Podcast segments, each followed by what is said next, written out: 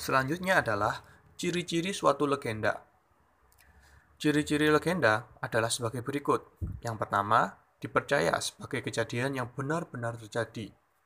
Yang kedua, sifatnya sekuler atau keduniawian. Yang ketiga, tokoh legenda biasanya manusia.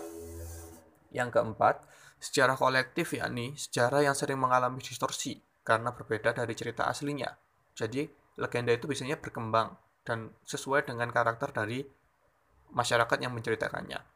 Yang ke berikutnya, sifatnya migration atau berpindah-pindah. Berikutnya lagi, bersifat siklus, maksudnya adalah menceritakan tokoh pada zaman tertentu.